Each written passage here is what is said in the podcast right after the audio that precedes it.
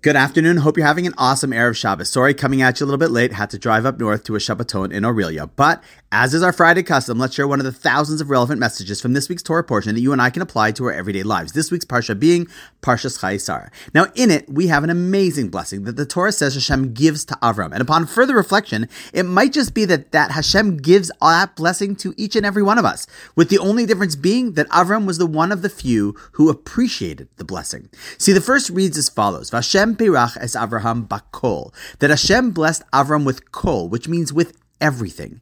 Now, obviously, the commentaries are bothered by this phrase. I mean, what does it mean that Hashem blessed Avram with everything? I mean, does that mean he had everything? All the shoes or I guess sandals that he ever wanted or the tent he dreamed of? I mean, did he really have everything?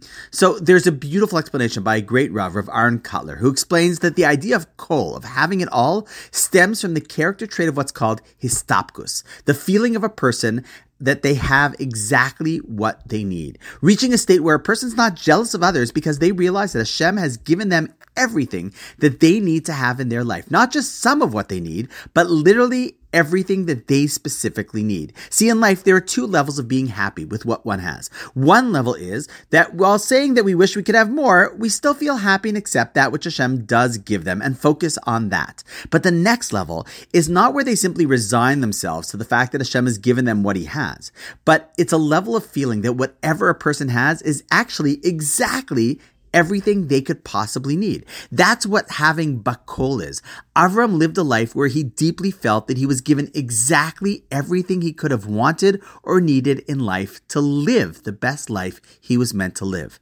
That midah of of being fully content with that which they have, is definitely a character trait we all could work on a little, especially in our generation. Because after all, we were all blessed, bakol, with the potential blessing of everything that we need in life.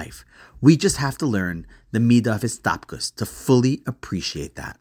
And on that note, wishing you an awesome Shabbos, and I look forward to seeing you tomorrow.